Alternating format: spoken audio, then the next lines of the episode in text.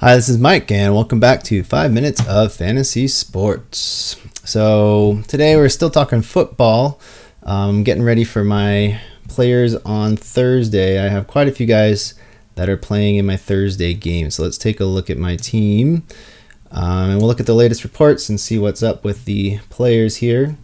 So, good news for me is Damien Harris has been cleared to play.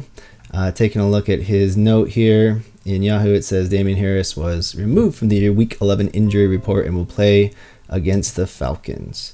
So that's good news. Um, I also picked up off waivers Kendrick Bourne. Um, the reason I did that is because um, I have a feeling that Atlanta is probably going to give up a lot of points here.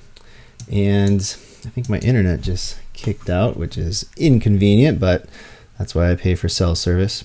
So uh, let me take a look here at um, no, it says it's still good.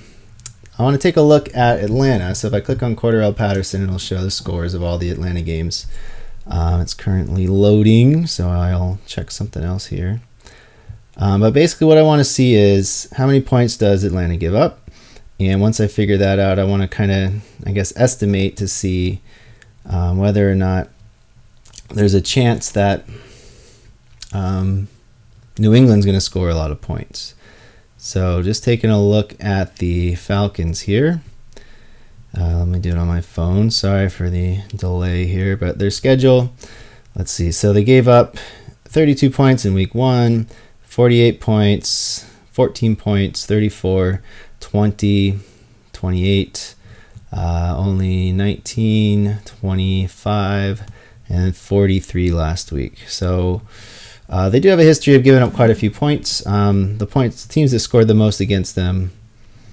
Well, last week was a blowout by Dallas, so uh, it's a short week. So I would assume that they're probably going to give up a lot of points too. So uh, the reason I picked him up is because I have two questionables. Um, Cordarrelle Patterson and Antonio Brown are still questionable, so I had to uh, figure out how to get a backup receiver. But the tricky thing is that I have a lot of players on the Thursday night game. So uh, Kendrick Bourne plays Thursday night. Damien Harris plays Thursday night, and Cordarrelle Patterson on the Falcons plays Thursday night as well. So what I'm waiting on here is Cordarrelle Patterson is questionable.